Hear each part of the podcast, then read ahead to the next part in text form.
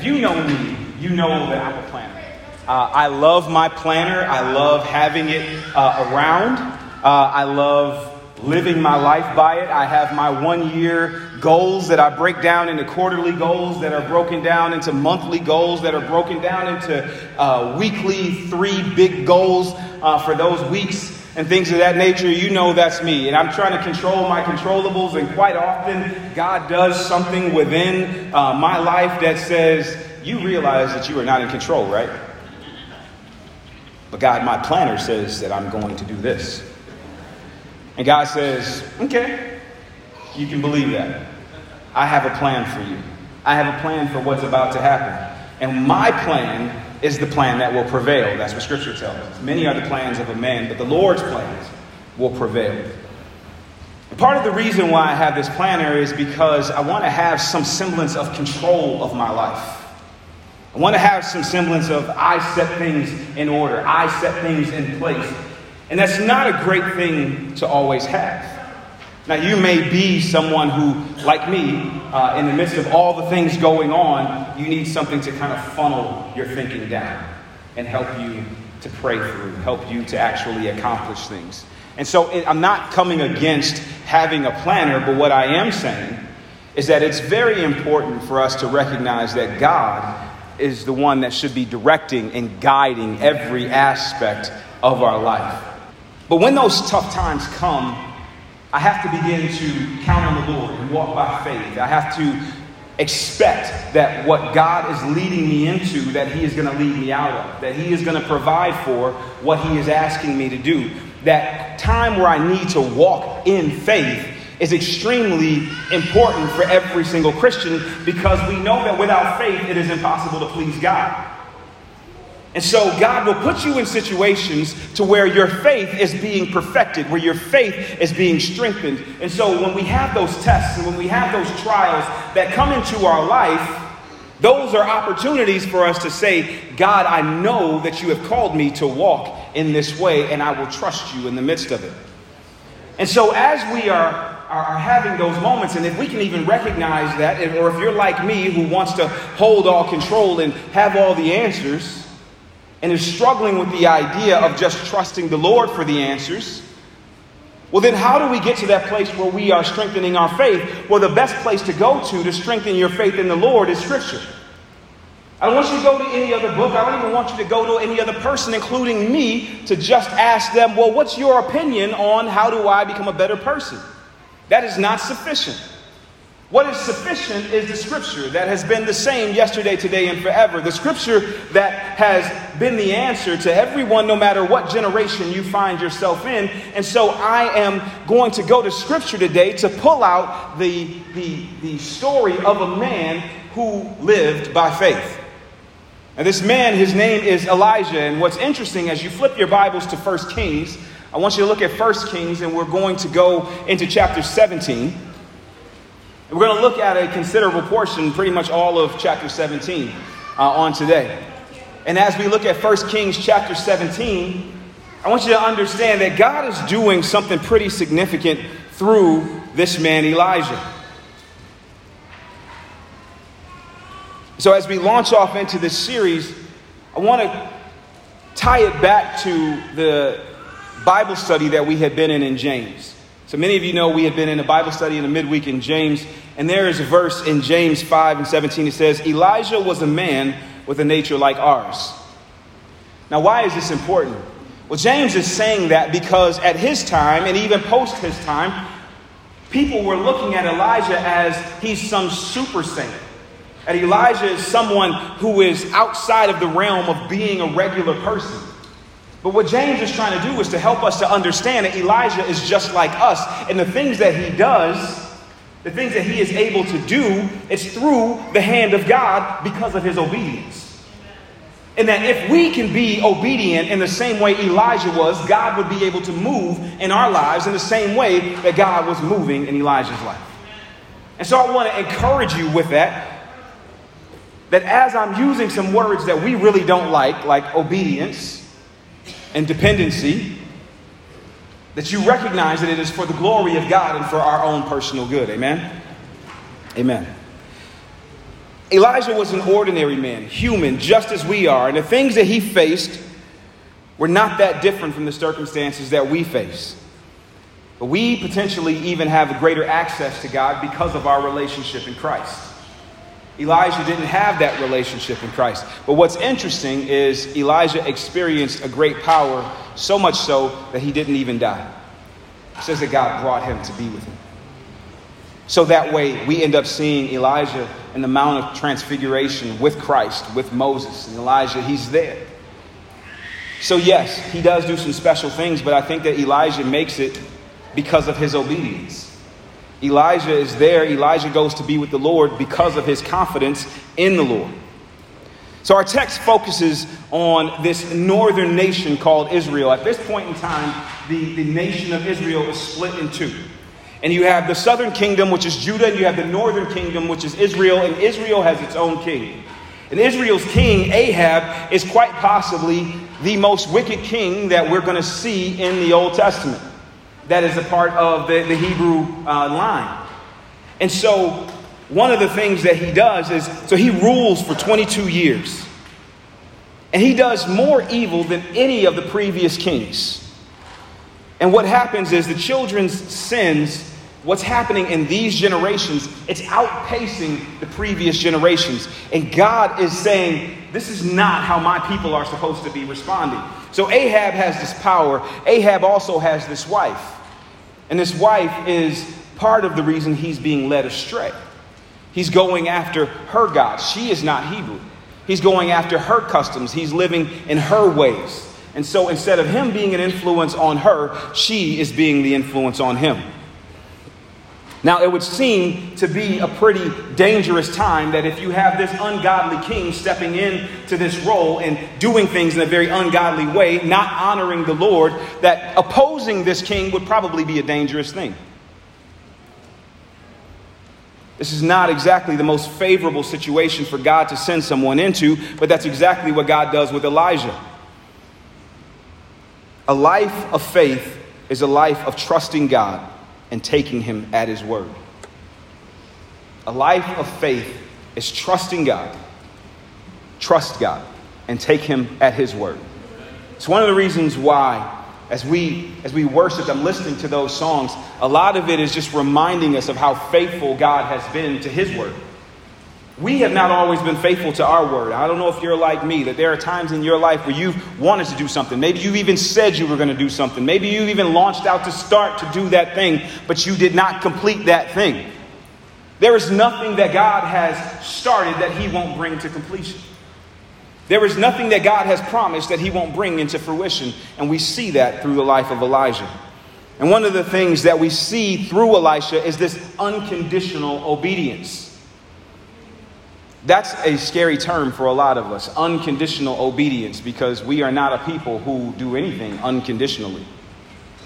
We have not been accustomed to that. But let's look at it. Let's look at verse 1. Now, Elijah the Tishbite of Tishbe in Gilead said to Ahab, As the Lord, the God of Israel, lives, before whom I stand, there shall be neither dew nor rain these years except by my word. And the word of the Lord came to him. Depart from here and turn eastward, and hide yourself by the brook Cherith, which is east of the Jordan. You shall drink from the brook, and I have commanded the ravens to feed you there. So he went and did according to the word of the Lord.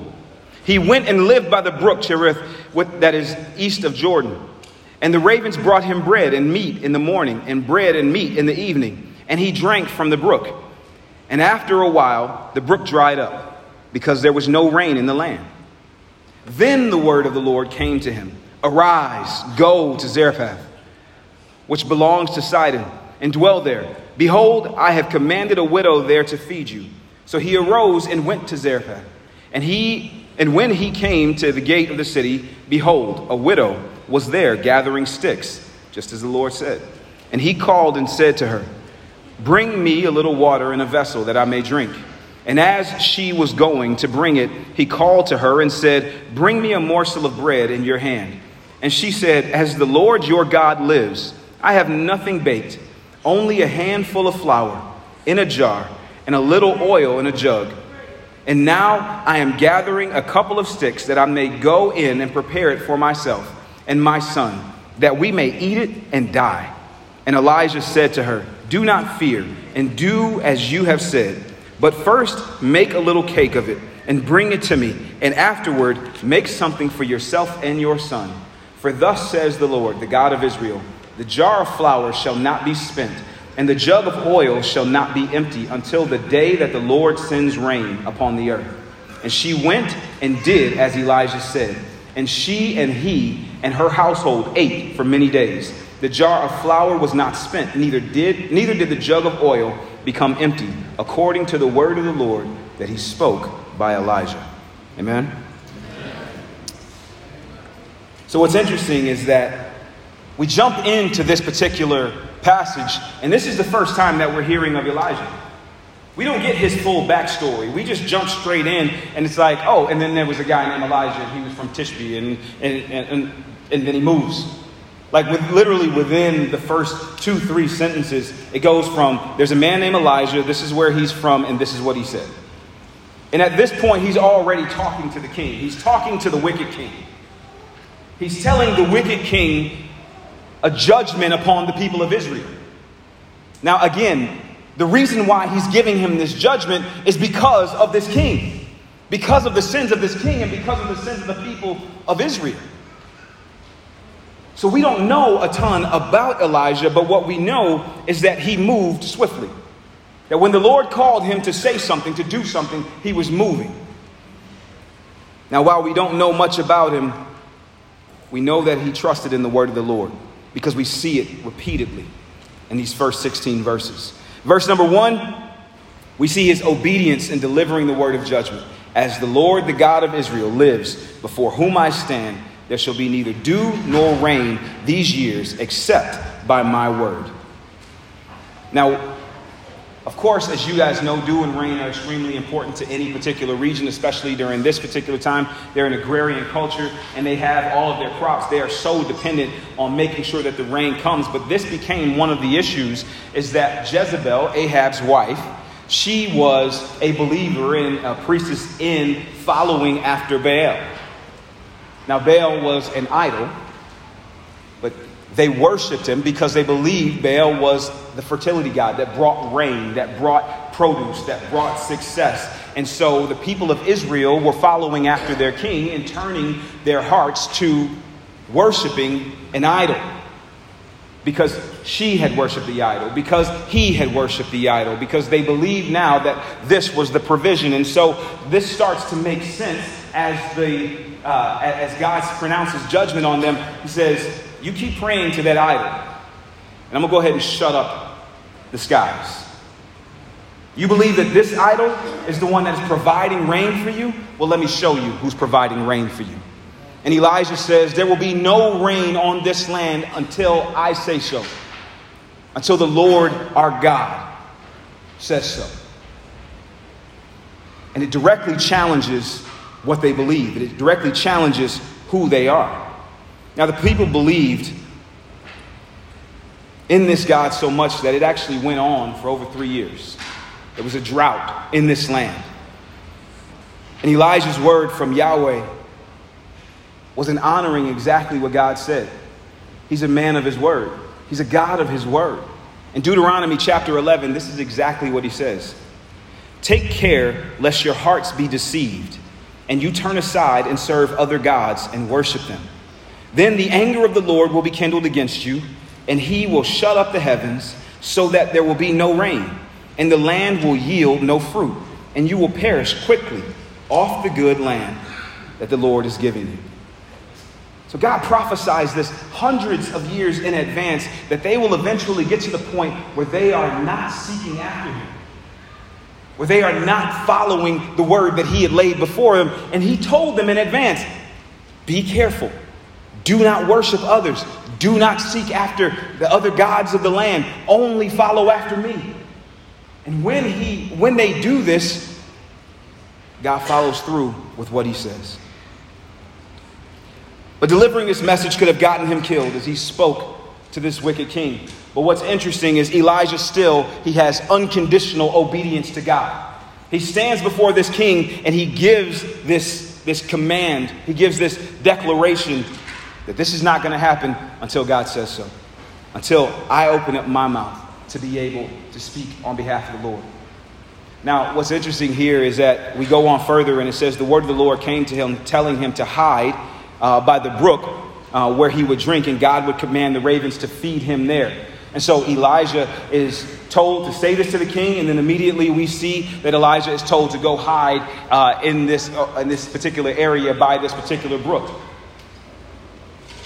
But he goes ahead and does it. But there's a little bit of tension in this because the question is why does he go? Does he go out of fear because he just made this proclamation and Ahab is going to come after him and kill him, or the people are going to come after him and kill him? Or is there a second option where maybe he doesn't even trust himself? That is, he sees the people who are, um, who are languishing in this famine for three years. What if he relented? What if he turned aside from what God was telling him to do because he loved the people more than he loved to honor God? I believe that Elijah would have followed God. He's shown himself to be a pretty faithful guy. But there is that temptation as a leader. There is that temptation as a leader to, to see things in a particular way. Even last week, we were talking about how Moses, because of the hardness of the hearts of the people, he gave them a decree, an opportunity for divorce he swayed to their command, even though God said he hated divorce. And so there is that opportunity for leaders to sway when they're in the presence of the people. And so what God did was God told him to go and hide himself, seclude himself in a particular place. And while he was in that particular place, God showed himself to be consistently faithful. I don't know about you, but if God told me, hey, Fikre, I want you to go to this particular place and just trust me that uh, food will show up every single day. Just trust me. Now, Elijah would have known uh, historically that God had shown up to his children of Israel and fed them with manna and quail and all these things. So he knows that God can do it. But his situation is a little bit different. It's not all of God's people. He's saying that in the midst of a famine, I'm still going to provide for you, man of God, because you're obedient. They have not been obedient, but you have been obedient. And so, since you have been obedient, I'm going to make sure that you are taken care of even in the midst of the famine. And so, while there's no water somewhere else, I'm going to take you to a place where there's water. And while all the food and all the cattle is drying up in all these other places, I'm going to make sure that you have meat to eat. So much so that you don't even have to get up and get, and get it. I'm going to send it to you. It's going to come straight to you. And it says, So he went and did according to what the Lord said. No questioning or discussion, just unconditional obedience.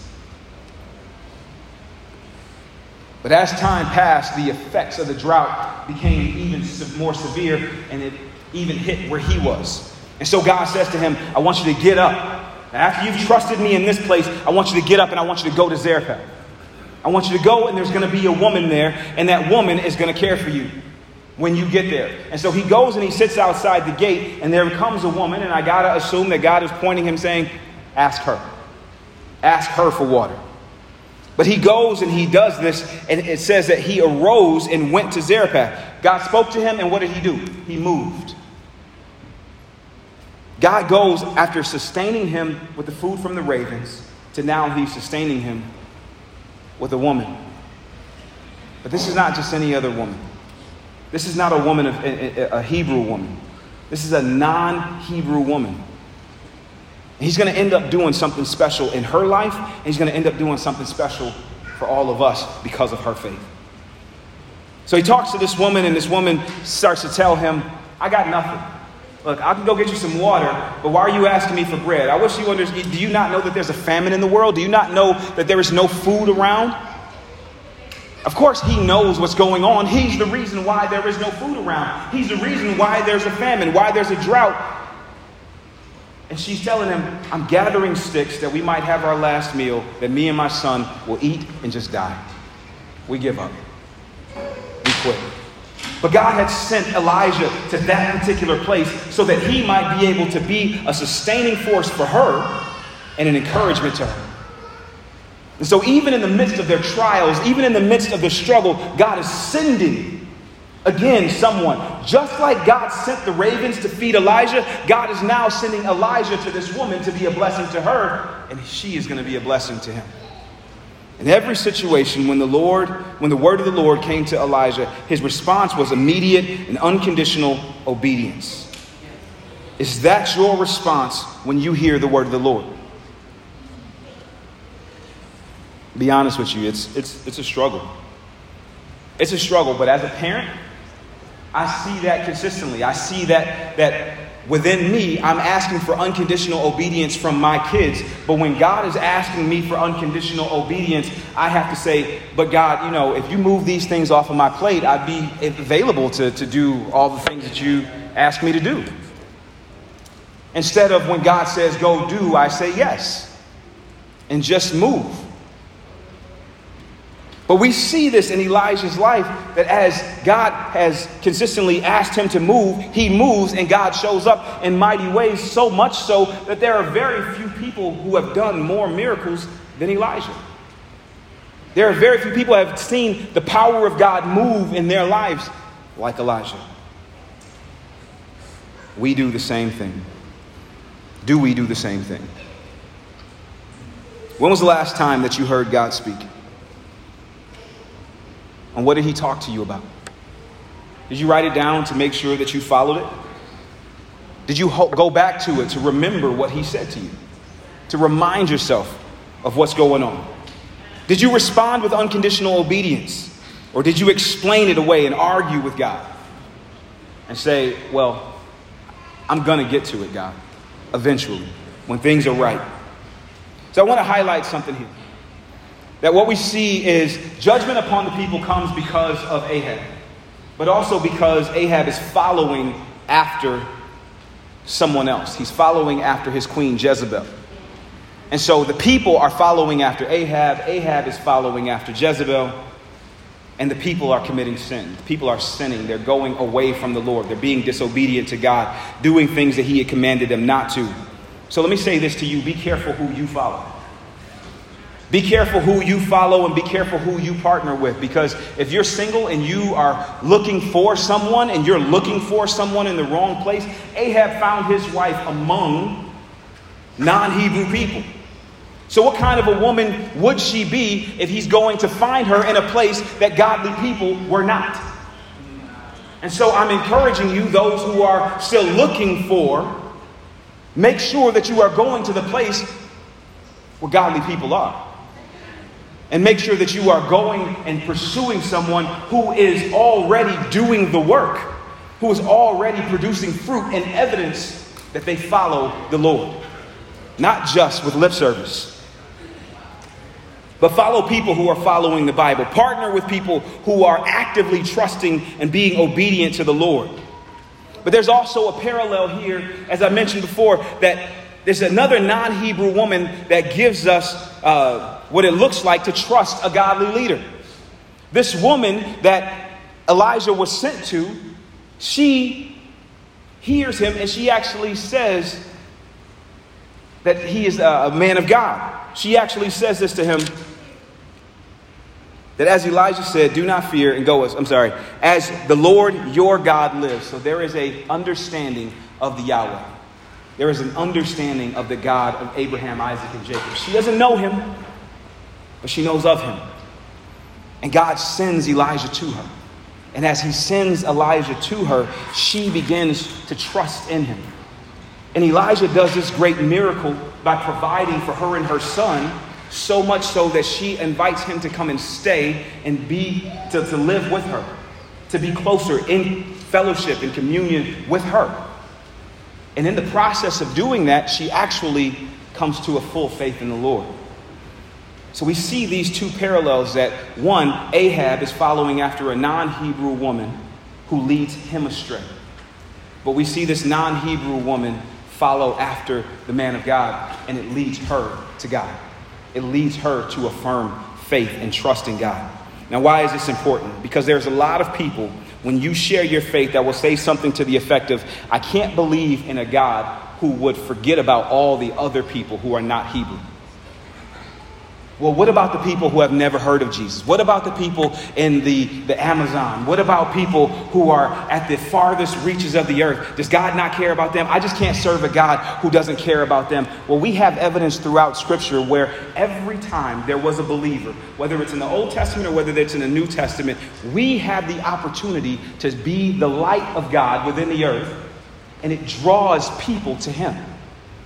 We see that several times that God will, even in the Old Testament, take a, a non Hebrew person and they will come to faith in God because of the testimony of the believer.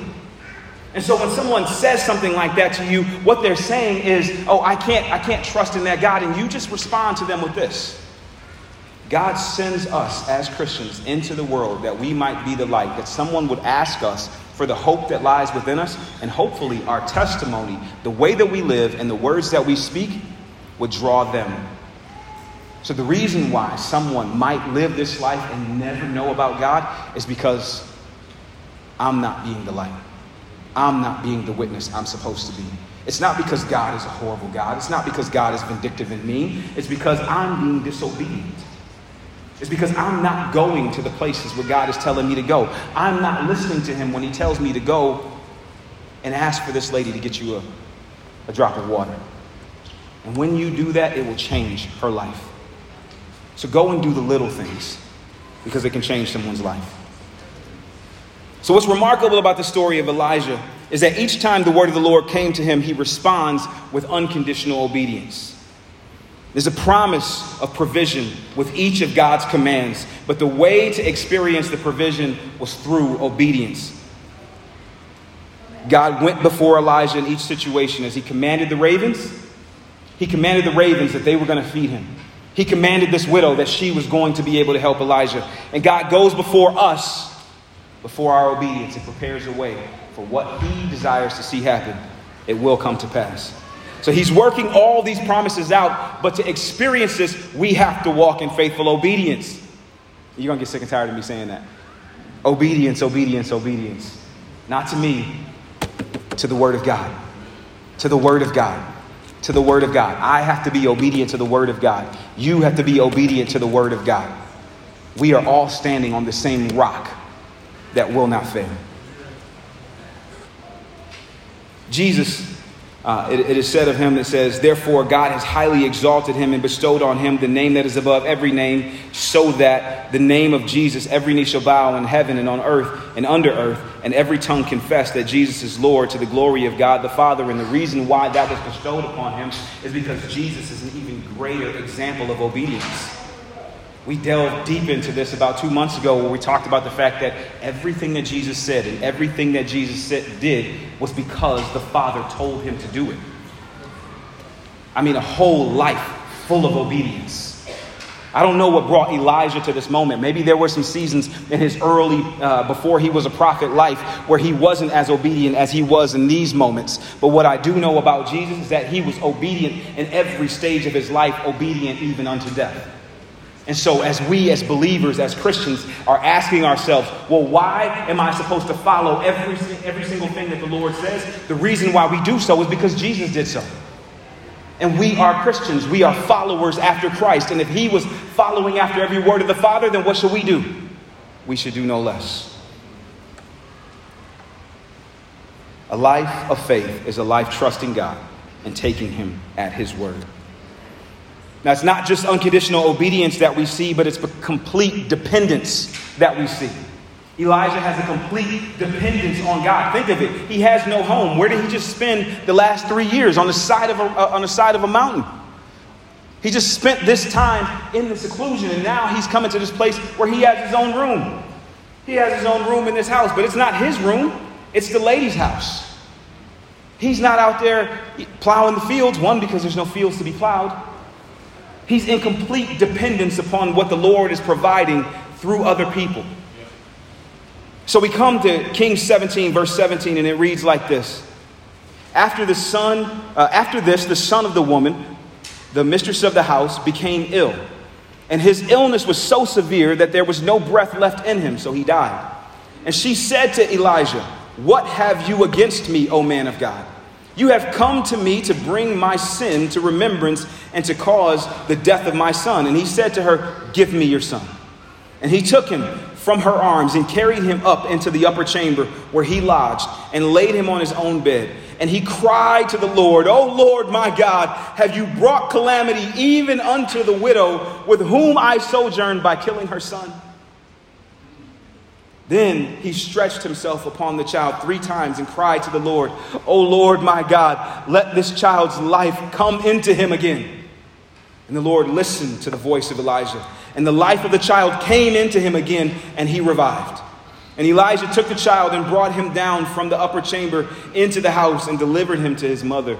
And Elijah said, See, your son lives. And the woman said to Elijah, Now I know that you are a man of God, and that the word of the Lord in your mouth is truth. The transition we start off with this trusting voyage of, of him going to the brook and then him going to the city. And then it becomes really tragic really quick. This boy who has gone through this loss of, of everything that he has known in the world. He's in this famine and he's trusting the Lord for his bread and his water every single day. But what happens? And this little boy dies. His mother is heartbroken and she begins to, to go to Elijah she says, What was the point of all this? Why would God provide for us bread and, and all this time just for him to die? Because he gets, why didn't he just die then?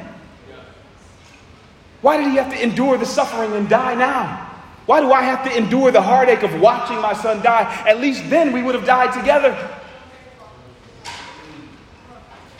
Why have you brought this upon me? And then she brings out this whole idea that is very well known amongst the people in this time is that death is a consequence of sin. We get very far from that now.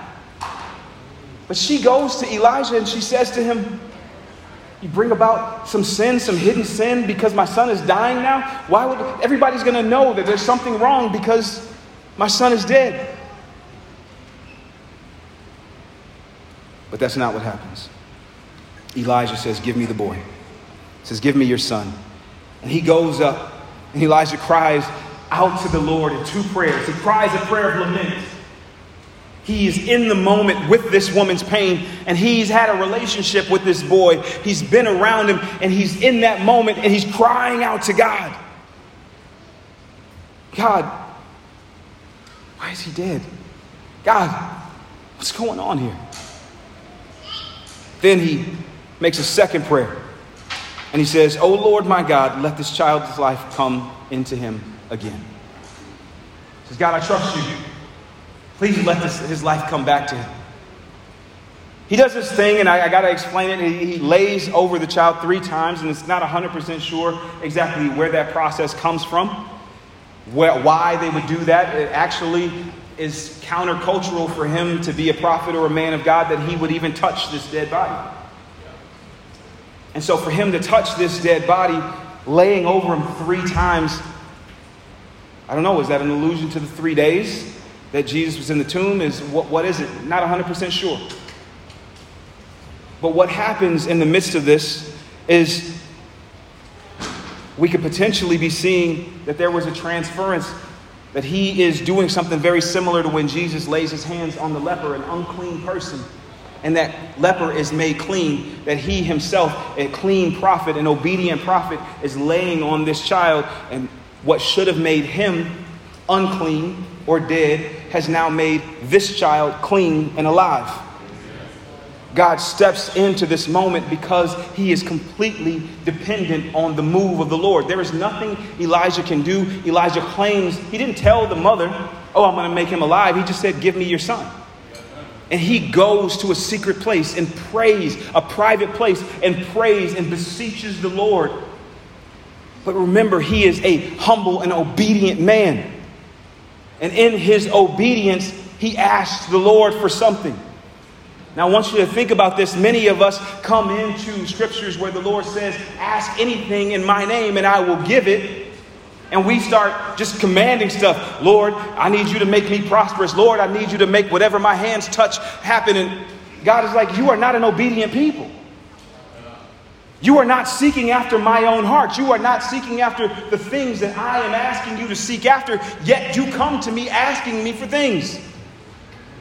But here we have Elijah, who is a man who is obedient after God's own heart, and yet he asks God for this thing, and what does God do? God gives it to him. God brings life. This, he's not asking for a Lamborghini. He's not asking for a mansion. He's not asking for a vacation that he absolutely needs.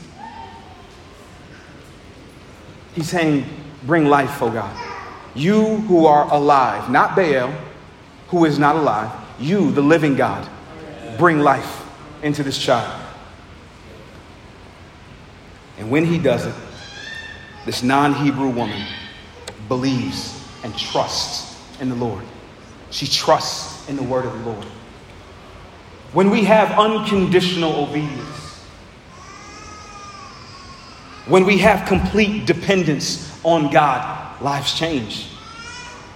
What happens is we want to do like everybody else does. Hey, the king is following after Baal, so must be right. He's got all the money, he's got all the power. And that's what I want. I want to be like him. I want to be rich. I want to be the one that people turn to. Elijah is sitting by himself eating food from birds. I don't want to be like that. I want to be in the palace. So I'm going to do after do what he does. So why do we look at Elijah? We look at Elijah because we are people who trust in God. And if you are someone who trusts in God, then you got to do things in a very unconditional way. It's not the way of the world. The way of the world would say, oh, well, you have to, you know, do this and cut these corners here and make sure that you present yourself in this particular way. And then maybe you'll be able to be seen. And then maybe you'll be able to have this opportunity. And if you save this amount of money, then you'll have this. And maybe if you take advantage of this uh, scheme over here, you'll be able to have this power. Or I can't tell you how many times people approach me with how to have a successful church how to grow, have the fastest growing congregation in the United States. Is that, I don't, I don't see that in here. There is nothing in here that tells me that's what you're supposed to be doing, Pastor. You should be seeking after the metrics that have the fastest growing congregation. Then people will believe. Be faithful, be obedient, be consistent then people will believe. The goal is for you to trust in the Lord. If you don't trust in the Lord currently, if you're somebody who is saying, you know what, honestly, I'm just here because I, I was told to come. My wife said so, my husband said so, my mama said so. God has you here for a reason. God has you here for a purpose. And the purpose and that reason is so that you might be able to trust in Jesus Christ. Jesus is why we have all come. You may have heard us sing worship to our God, talking about how good He is. Yeah, and so many of these people who are saying, You are good, you're good, oh, are going through heaven. But yet they still call Him good because they know that that is the truth. I know that that is the truth. That in the times when my life was falling apart, God was still good to me. God was still providing for me. I've had seasons where, very similar to Elijah, food showed up. Where there was no way out of no way. I had no idea where it came from, but it showed up. Provision showed up. I remember going to pay off a balance when I was in college and it had already been paid. I don't know who paid it. My mom swears it wasn't her. But God provides. Not just financially, not just with food, but God provides with hope. There are so many times where we face this life where we're feeling like I can't, I, I can't make it another day. I can't make it one more step. Well, trust God for the next step. Trust God for where He is leading you and that He will get you there. My encouragement to you today is trust in Jesus. My encouragement to you today is have an unconditional faith in Jesus. My encouragement to you today is to trust Him with all obedience. Wherever He may take you, wherever He may lead you, just trust Him.